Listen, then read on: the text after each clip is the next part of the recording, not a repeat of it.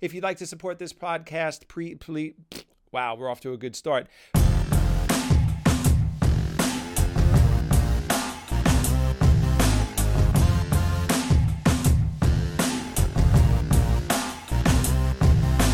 Here we are once again. Welcome back to the podcast, everyone. My name is Mike Perrine. This is the Everyday Detox Podcast. This episode's going to be a quickie. I just sort of like was thinking about this last night and realizing where we are. And we are somewhere in the middle of November. I think it's November 12th. I don't really have a life that allows me to understand what day of the week it is sometimes or where we are on the calendar, but I think it's November 12th. And uh, we're getting to that place where people are about to get sloppy. So, the Halloween candy that's left over is coming in now to the offices, and people are bringing it in so they don't eat it themselves. And people are starting to pick. And then the holidays are coming, and we're going to go visit the family, and then we're going to be eating indulgent meals. And maybe we haven't seen our friends from high school for a while, so then everyone goes out drinking maybe a couple of nights. And this happens every year. As a health practitioner, I've seen this every holiday season. We get people, we get a big rush of people right after Thanksgiving. We get a big rush of people definitely on January 1st, uh, but we also get a big rush of people like right after Christmas in between January and New Year's. That's a, that's a very interesting week uh, because people do things outside of what they would normally do. And people that have not yet really gotten their self care together and they've not gotten their um, their uh, wellness practices in order. They've not prioritized them. They really want that in their life, but this is a very like sort of uh, what's the word turbulent time for them, and they start to think about January first, and they go, once I get through the holidays, then I'm going to start everything up. That's when it's all going to happen. And in my experience, it's the ultimate exercise in procrastination. It's a number one predictor when people are waiting to get their shit together for a certain date that they're going to fail because they don't really want to do it and they're just using it as a major excuse. So, right around this time when things are about to get sloppy, I really want to encourage people to pretend today is January 1st because the only difference between January 1st and today is that by January 1st, you'll be deeper in the shit your body will just be more polluted. You'll be more out of shape. You'll be more addicted to the food because you just shoveled in all the refined everything that is prevalent at this holiday time. And I want to give everyone a really powerful, powerful um, piece of advice that has worked for me. So, a lot of us, we make commitments, whether you do it today, whether you wait for January 1st, whatever. We make commitments like we make the end goal the commitment. I want to be in better shape. Right? And then what happens? And we hear this story all the time. The alarm goes off in the morning, and the person's like, I'm going to get up and I'm going to work out. And then they hit the snooze button. Now, when we dissect this, we understand what the first error was. It's not that they failed on their goal to get in shape, is that they missed the first goal, or maybe the first three goals or commitments that need to happen. So the first commitment that needs to happen is I'm going to bed by 9 p.m. or whatever time that looks like in order for you not to be reaching for the snooze button. If you're reaching for the snooze button, you didn't rest enough to go put in a workout at 5 a.m. Probably going to injure yourself, probably going to hate it.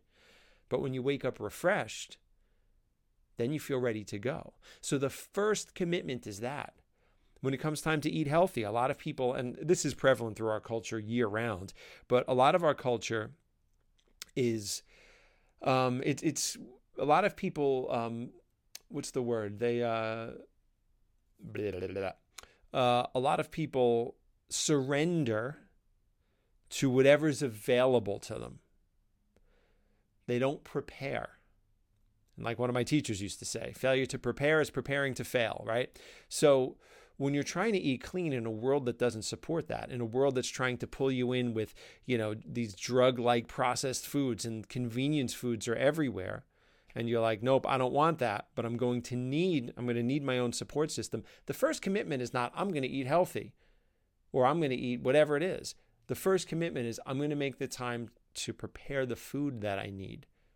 Or I'm going to make the time to make sure I get to that juice bar. Like, you know, it could look a little bit different for everybody. But that first commitment is that's where people tend to fail on their commitments when it comes to self care, health, wellness, when they don't understand the first commitments and they make the last commitment the number one because there's no path to get there. I've had to learn this myself, you know, especially like, you know, especially getting older with young children. If I'm not getting the rest that I needed, of course my workouts were horrible. Of course, there were so many days where I was like, ah, oh, you know, I'm just not like, I'm just not into this, right? You know, and I'll just work on the computer. I'll just get this done. I'll, you know, and like we create the stories that justify why we're not doing it. And then I started realizing, I'm like, dude, you're waking up tired because, yes, maybe the kids kept you up in the middle of the night or whatever. Like, you need to go to bed earlier. I'm going to do a podcast in a few minutes, actually, on um, some of the most powerful self care practices that I have. Not all of them, but just some of the really powerful ones. And one of the things that I am going to talk about is, especially now at this point in my life, the value in sleep.